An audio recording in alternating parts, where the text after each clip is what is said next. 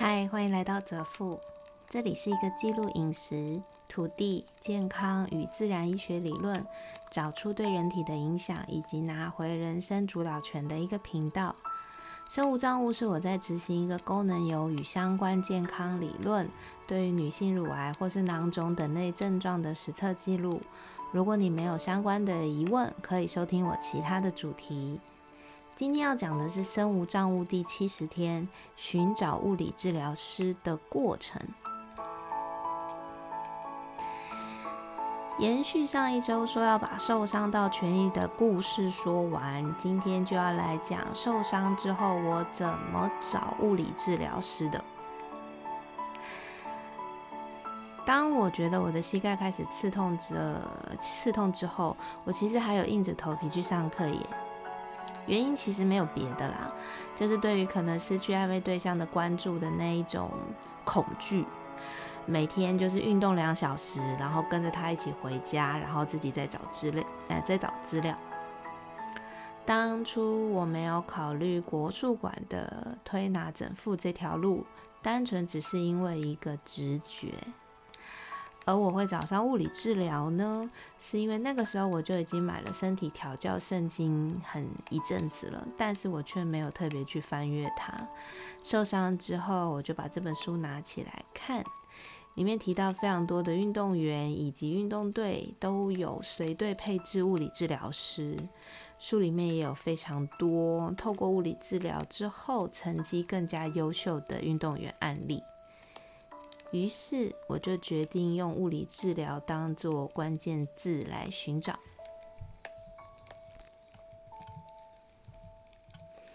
一开始果然很多啊，可是我就是没有办法筛选。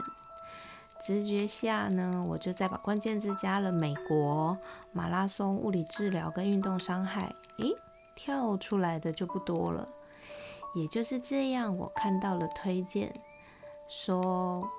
我找到的这个物理治疗主任，他是一个神手，被他扭来扭去之后成效很好。好了，不是扭来扭去，是徒手治徒手治疗。当下我就立刻预约，隔几天就去看了。我还记得在诊间里面，除了主任，还有另外一个他的学生，也已经是医师。其他都是呃在校学生，但是在里面协助其他项目的附件指导，还有机器的操作。大家知道我第一次去等了多久吗？三个小时。明明同样都还有另外一位物理治疗师，但是他却完全没有病人，所有人都是来排主任的诊。因为我是初诊，主任先帮我进行肌肉测试。然后问我哪里不舒服，我说膝盖蹲下去会有刺痛感。他第一句话就问我：“哦，你是不是去健身房做重量训练啦？”坦白说，当下我真的有觉得他神啦。不过后来，因为我们成为朋友聊天之后，也也知道，因为其实在那段时间有太多人都是因为这个症状。主任会先检查，之后再请你进行超音波、电疗等等的治疗，然后等待他进行较好的徒手徒手治疗。徒手的时间大概会是十五到二十分钟，要看大家各自的症状会有不同。扭好扭满，扭完呢，他就会叫我在啊。蹲一次，我还记得出诊的时候是这样，就是他徒手治疗完之后，他就会确认，然后再叫我进行同样的，我会感觉到疼痛的动作。当下我就觉得不会痛了，没有夸张，真的不会痛了。然后就会是去冰敷刚刚扭过的呃患部，等待助理。教你回家之后，你应该要做什么样子的复健运动，然后在最后进入整间贴固定胶带。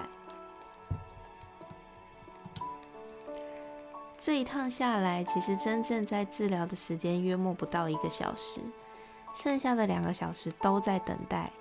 这还是我的初诊，一旦你进入到复诊、回诊，等待的时间就会落在四个小时以上。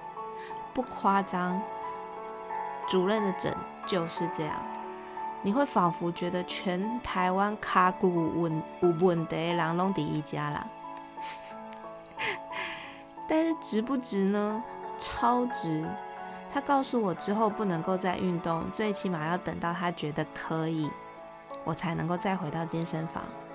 一个星期要回诊两次，复健运动回家之后要做。那个时候的我，身体都还没有透过饮食改变。更明确的说，我还没有觉得我的人生需要改变。可是我已经隐约的觉得，我到了一个我很讨厌我自己的临界点了。贴胶带的地方，隔天都会荨麻疹。然后每次去又是无穷无尽的等待，还有那些你每次做了都会觉得自己超没用的复健运动，就这样持续了半年。我的体重来到了我的人生最高峰，其实也没有心思再回头去运动了。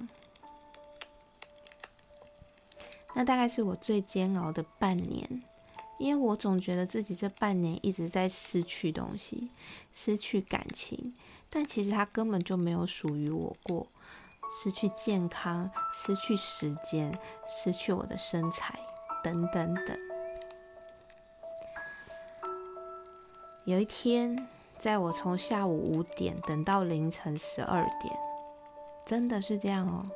我跟我自己说，我不要再过这样子的生活了。我的人生为什么一直虚耗在这里？为什么我只能够等待别人来决定我的生活呢？坦白说，那个时候的复健运动，我并没有非常乖的按部就班去做。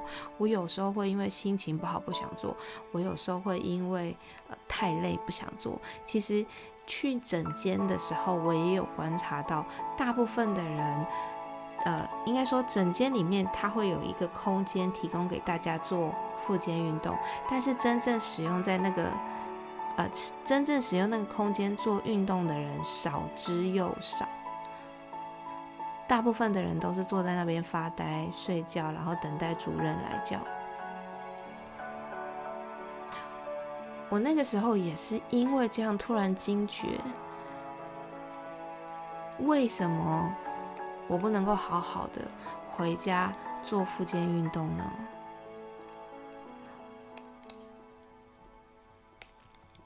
从那天开始，我都乖乖的开始按表操课，然后会去注意他们助理在看什么书，我有兴趣的都会去买。我要知道我到底伤了谁。我身上的谁不想工作？我身上的谁超时工作？想办法把肌肉跟骨头的合作模式摸透。因为这样的一个想法，终于可以在之后慢慢远离主任，同时也有顺利的训练出肌肉。更重要的是，我几乎几乎没有再受伤了。那半年真的很难熬，但也就是因为那个难熬，让我之后在跟别人分享这段历程的时候，都会特别提醒：你要运动之前，务必要去测试一下自己的肌肉是醒着还是睡着的。主任有说过，不是有在动，就是肌肉还在。长期不特别去使用，它就都是休眠的。目前健身运动的风气吹的都是速成，可是身体健康真的很难在你常年的忽视下速成。走过人生这么一段痛苦的回忆，学到最多的其实是放下速成这件事。速成的真正恐惧是在于害怕失去，害怕枉然，害怕付出成为流水。这些东西都会在你之后的人生一点点的侵蚀你。运动受伤这一次，彻底的把我推到了两年前那个风口浪尖上。虽然我之后是真的改变了，但是这个代价真的不小。